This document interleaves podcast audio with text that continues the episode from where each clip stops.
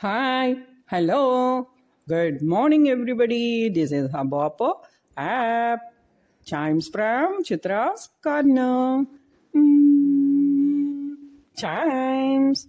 திருக்கோளூர் பெண் பிள்ளாய் ரகசியத்தை ஒவ்வொரு மகா வாக்கியத்தையும் ஒவ்வொரு பதிவிலும் நாம் பார்த்து கொண்டு வருகிறோம் இன்று நாம் காணப்போவது பதினாய பதினைந்தாவது மகா வாக்கியமான ஏதேனும் என்றேனோ குலசேகரரை போலே குலசேகர ஆழ்வார் சேர மன்னர் ஆவார்.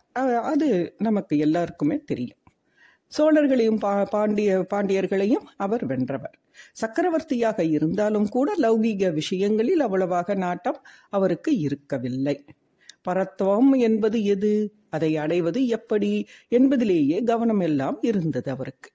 திருமாலின் திருவடிகளே முடிவான பரத்துவம் என்ற உண்மை அவருக்கு புரிந்தது. அந்த பரத்துவத்தை அடைய வேண்டி பஞ்ச சம்ஸ்காரங்களையும் கடைபிடித்து இறை தொண்டாற்றி வந்தார். இன்னொரு பதிவில் பஞ்ச சமஸ்காரங்கள் என்றால் என்ன என்பதை விரிவாக பார்ப்போம்.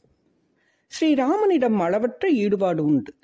ஒருமுறை ராமாயண உபன்யாசம் நடந்து கொண்டிருந்த போது ராமனை எதிர்த்து கரண் என்பவன் பெரும் படையுடன் வந்த கட்டத்தை மிக ரசமாக நேரில் நிகழ்ந்த நிகழ்ச்சி போல சொல்லிக் கொண்டிருந்தார்.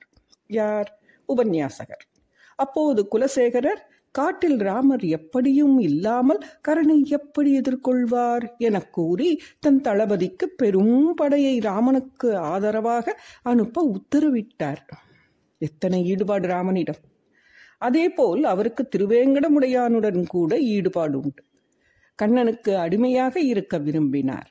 திருமலையில் கோனேரி தீர்த்தத்தில் ஒரு கொக்காக பிறக்க விருப்பம் என்றார்.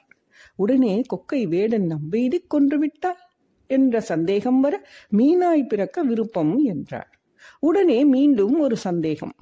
மீனை கொக்கு உண்டு விட்டால் இப்படி ஒவ்வொரு பிறப்பாக பிறக்க விரும்பிய குலசேகரர் கடைசியில் வேங்கடவன் கோவில் வாசல் படியாக இருக்க விரும்புகிறார்.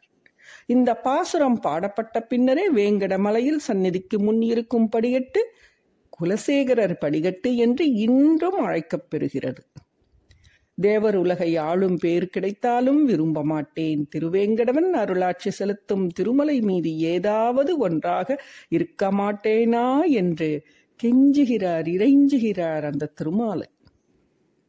அதனால்தான் திருக்கோளூர் பெண் பிள்ளை ஏதேனும் என்றேனோ குலசேகரரை போலே என்று கூறுகிறார். யாரிடம்? ராமானுஜரிடம். மீண்டும் அடுத்த பதிவில் அடுத்த மகா வாக்கியத்தை குறித்து நாம் பார்ப்போம். Mm, chimes.